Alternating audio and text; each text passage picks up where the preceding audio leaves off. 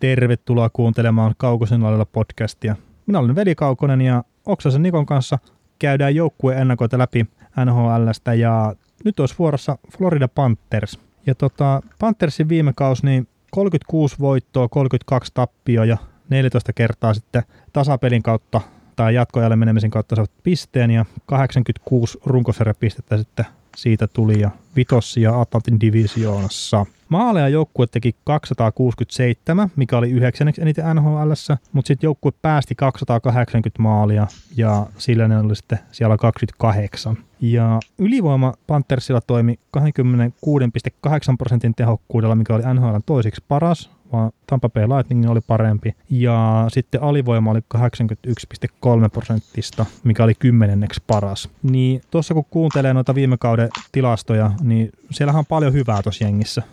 Et... Joo, siis mä oon aikaisemmissa ennakoissa puhunut tästä erikoistilannepelaamisesta, niin tämä on plus 100, lasketaan prosentit yhteen, eli viime kauden joukkueella erikoistilanteet ainakin toimii, että nyt kun tuli uusi päävalmentaja vielä taloon, niin luulisin, että 5 vastaan 5 pelaaminen lähtee vielä entistä su- kovempaan nousuun, ja kun joukkue on vähän vielä vahvistunut kuin kesällä, ja joka, joka, joka mittarilta, niin se on aika lailla valmis pudotuspelijoukkoon. Kyllä, ja no sitten jos miettii, niin toi Paul McFarland, niin se oli Buck Buchnerin kakkosvalmentaja, mikä vastasi tuosta ylivoimasta ainakin, niin sehän sitten pikapikaa tonne Torontoon sitten hälytettiin valmentajaksi, että pistää sitä heidän YVtä kuntoon. Niin silleen mielenkiintoinen nähdä, että vaikuttaako se valmentaja siinä vai sitten onko se, että Panthersillakin on aika hyvät jätkät siihen YVlle heittää. Niin, niin se on kyllä niin kuin, kun valmentajat vaan niin kuin vaikka niin hän oli joukkue monessa mitta, mittakaavassa, niin hän oli joukkue pelaa hyvin, hyvin pitkälti samanlaista niin kuin ylivoimaa loppupeleissä. Mm. Mutta en tiedä sitten vaan, että jostain tulee se tietty niin kuin, tietty siitä, että joku valmentaja tuo jonkun pienen jutun, että, että miten se pakki antaa sen syötön, pystyykö se tekemään joku feikinen syöttöä, kun se antaa sen viimeisen passin, tai miten joku maaliedusta pelataan, niin se voi olla niin kuin ihan muutamista senteistäkin, että miten se sijoitut eri lailla, niin se pelaat maskia tai jotain muuta vastaavaa. Että tästä täytyisi oikein niin ottaa sel- selvää, että mikä se niiden valmentajien niin erot tässä on, ja mikä se valmentajan oikea merkitys on siihen, siihen joukkueen pelaamiseen erikoistilanteella. No joo, siis silleen mitenkään sen isommin menemättä tuohon, mutta et onhan niissä silleen niin kuin selkeitäkin eroja, että just joku Islanders, miten se pelasi niin kuin tota, omaa YVtä ja sitten just esimerkiksi miten joku Tampa pelaa, niin ei, ei ole ihan, ihan kaksi niin kuin marjaa sanotaan näin, mutta tai jos on kaksi marjaa, niin sitten on kyllä täysin eri marjat. Että, mutta että joo, varmaan olisi mielenkiintoinen just niin kuin jossain podcastissa käydä läpi sekin, että mitä eri variaatioita on ja että, että mikä tekee sen toimivan ylivoima. Kyllä. Mutta tota, Queenville tosiaan tuli uudeksi päävalmentajaksi tonne ja siitä oli hauskoja tota, sit Twitterissä, että kun ne oli katsonut tota Florida Panthersin logoa, niin sitten ne oli silleen, oliko ne lisännyt siihen itse asiassa Queenville viikset siihen logoon? Joo, se oli oikein hieno. Kyllä. Mutta todella menestynyt valmentaja, taitaa olla jopa, niin, olisiko se toisiksi menestyneen valmentaja, että Scotty Bauman tyyli heillä nhl niin luulisin, että tuo ryhtii tuohon organisaatioon ja etenkin siihen puolustuspeliin, mikä eittämättä on viime kaudella ollut ongelma. Et ihan puhtaasti maalivahtien pikki ei tietenkään aina voi kaikkea laittaa. Mutta... Joo, mutta jos nyt ajatellaan, että tuodaan vesinävoittaja maali, maalin suulle tota, noin isolla sopimuksella ja sitten ajatellaan, että pakisto, pakistossa oli ennen kaksi hyvää puolustajaa, Keith Jandl ja Aaro Ekbladi. Nyt tuodaan Anton Strollmanin vielä lisäksi, niin sitten Mick Mateson on tietysti myös ihan hyvä puolustaja. Mietitään tuota top 4 pakistossa, se on aika vahva. Aika vahva, niin tota, sitten kun ajattelee sitä 5 vastaan 5 pelaamista, minkä, minkä, tota, minkä tota Sapluunan tonne tuo, niin 280 päästettyä maalia viime kaudella, niin mä luulen, että se lukema on, kun kausi päättyy, päättyy tai runkosarja päättyy, niin se, jossain, se lukema on joku 210, 70 maalia vähemmän päästät, niin kyllä se, se vaan niin kuin, ja todennäköisesti maali, maalitahti, mitä tehdään, niin pysyy samana tai ehkä jopa nousee, niin se tota, se on, voi olla jopa 50 voiton joukkue. Niin, no toi on kyllä kova ennuste, jos ne päästään 70 maalia vähemmän ja tekee saman verran, niin sitten se on NHLn kärkijoukkueita kyllä jo. Mm, mutta että täysin mahdollista. No joo, siis se, se missä kohtaa niin viime kaudella Panthersillakin tuli semmoinen iso notkahdus, niin oli sitten tietenkin, kun tuo Vincent Rosek loukkaantui ja Barkov joutui pelaamaan niin kuin melkein 30 minuuttia per peli siinä sitten yhdessä kohtaa. Barkov on tykkäsi siitä. No varmasti tykkää, mutta että se myös näkyy Barkovin pelaamisessa, että, Joo. Että pisteitä saattoi tulla, mutta sitten se kokonaisvaltaisuus kärsii, että se duunin tekeminen kahteen suuntaan, missä Barkov ja NHL eli, niin, niin semmoista työhevosta ei tuossa sarjassa olekaan, että 25 minuuttia illasta toiseen tai vielä enemmän jaksaa sitten painaa siellä. Että siellä, siellä on muita, muillakin joukkueilla niitä hevosia kuin tuolla tosiaan pelkästään Panthersilla tuo Barkovi. Kyllä. Mutta mut tosiaan Bobrovski tuli tilkitsemään maalin suuta, niin no si- siitä me oltiin vähän eri mieltä, että, että onko tuo 10 miljoonaa liikaa Bobrovskille ja näin, mutta että viime kauteen nähden niin selkeä parannus kuitenkin. No ehdottomasti, että, että se Trepalainen, Luongo ja, ja tota James Reimer niin pelas splittas pelit, niin onhan toi niinku, ja sitten tosiaan kun siellä on vähän erilainen, erilainen pakisto, Strollmani yksittäisenä pelaajana jo vahvistaa sitä pakistoa niin paljon, että, että, että se helpottaa Bobrowskin pelaamista, ja Bobrovski tekee itse asiassa paljon paremman sen maalivahtiosastosta. Että, että niin kuin olen aikaisemminkin sanonut, että Bobrovski 10 miljoonaa mun mielestä money spent. Niin on varmasti, siis nyt parin kauden ajan. Että, mm, että... varmasti ihan pidemmällekin ajalle, että, että, että Joo. Et ku, ku, kuitenkin, kuitenkin huippumaalivahti, eikä niitä liiaksi sarjassa. Niin. No ei, ei, ja sitten jos on top 5 maalivahti, niin mun laskutaidon mukaan niitä on 5. Niin, kyllä. Mutta että nimet saattaa vaihtua siellä. Mutta hei, tota, Barkovi, 96 pistettä viime kaudella. Menisikö sata rikki tällä kaudella?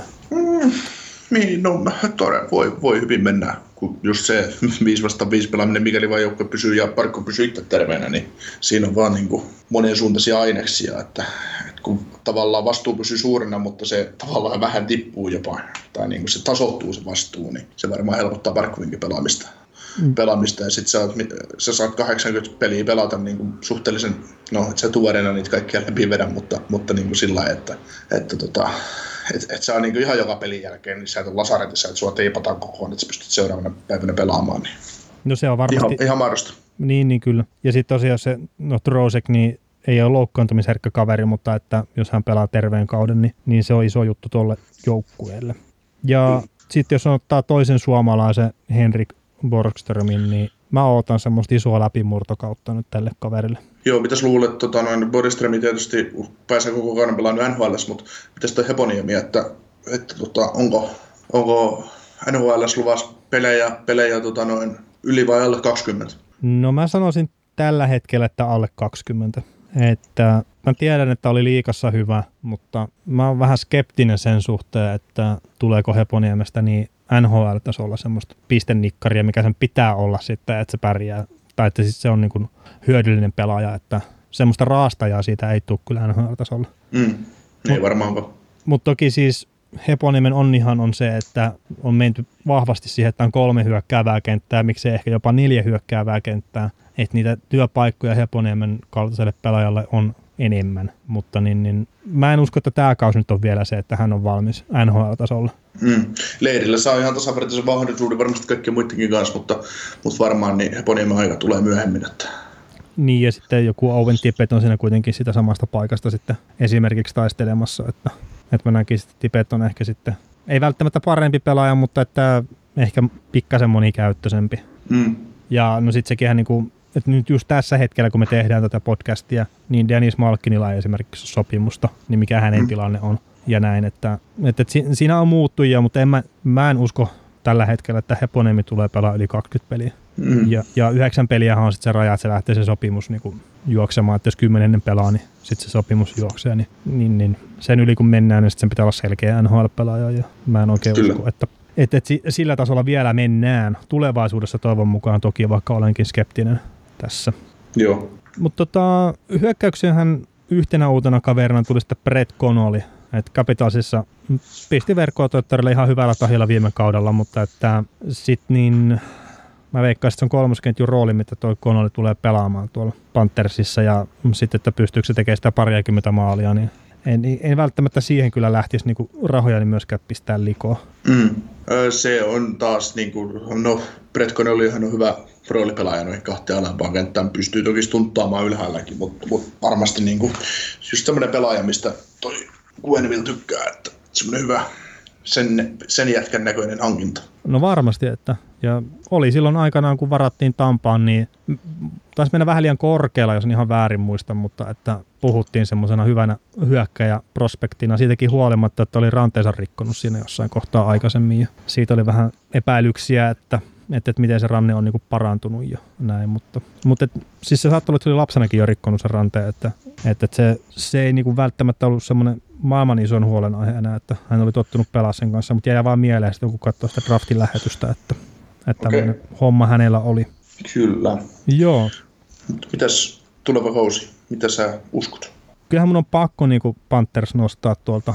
Että näitä viime kaudella, mitkä on pudotuspelejä ollen, näitä joukkueita, mitkä on viime kaudella ollut pudotuspeleissä, niin kyllä Panthers on mun mielestä niin kuin kaikkein selkein ja helpoin nostaa niin kuin tälle kaudelle sinne mukaan. Et niillä on hyvä joukkue, niillä on ne hyvät palikat viime kaudellakin, ja nyt siihen on lisätty tosiaan Bob, Bobrovski ja sitten Queenville valmentajaksi, niin hype on päällä ainakin henkkohtaisesti tuon Panthersin suhteen, että menevät playereihin ja ehkä jopa Divarin top kolme joukkueena. Niin. niin siinä voisi olla niin Panthersilla paikka iskeä, että olla jopa se kakkonen, kakkonen tuossa omassa Divarissa, että, että tota, jos siinä on Bostonilla vähän vaikeaa, vaikeata ja, ja tota, koska viime kausi meni, meni niin, kuin niin pitkälle, että jo päättyi pettymykseen, niin voi olla alkukausi vaikea ja, ja näin, ja nämä tulee tuorella raikkaalla ilmeellä, ilmeellä sarjaa, ja Torontosta ei ota kyllä mitään selvää, niin, niin tota, mm. Tavallaan, että Toronto, niin, no, Toronto tulee tässä seuraavien päivien aikana, aikana tota julki, mutta, mutta niin kuin, kyllä tässä on aineksia, aineksia mutta kyllä tämä pudotuspelijoukkue on, että Joo, ja no tietenkin kun katsoo tätä divisioonaa, että se on Tampa, Boston, Toronto on ne top kolme joukkueet, niin se on itse asiassa jopa sitten kova ennuste nostaa Panthers siihen, siihen jengiin mukaan, mutta siis kun se vaan jotenkin tuntuu siltä, että tuossa nyt olisi ne kaikki palikat kohdallaan. Mm, niin, ja jos siellä tapahtuu just se, että puolustus päästään sen 340, jopa se 50-70 maaliin vähemmän mitä viime kaudella, niin, se vaan niin kuin, väkisin tarkoittaa sitä, että se joukkue ei, ei voi niin kuin, olla pudotuspelin ulkopuolella tai jopa sitten että sen on oltava siellä kolme joukkueen sisällä. Niin kyllä, ja no sitten yksi, mitä, että jos ne pystyy parantamaan vieraspelaamistaan, niin, niin, niin se tietenkin sitten myös, mutta että joukkueessa menee kokonaisuutena eteenpäin, niin monesti se vieraspelaaminen paranee siinä sivussa. Kyllä, kyllä, kyllä.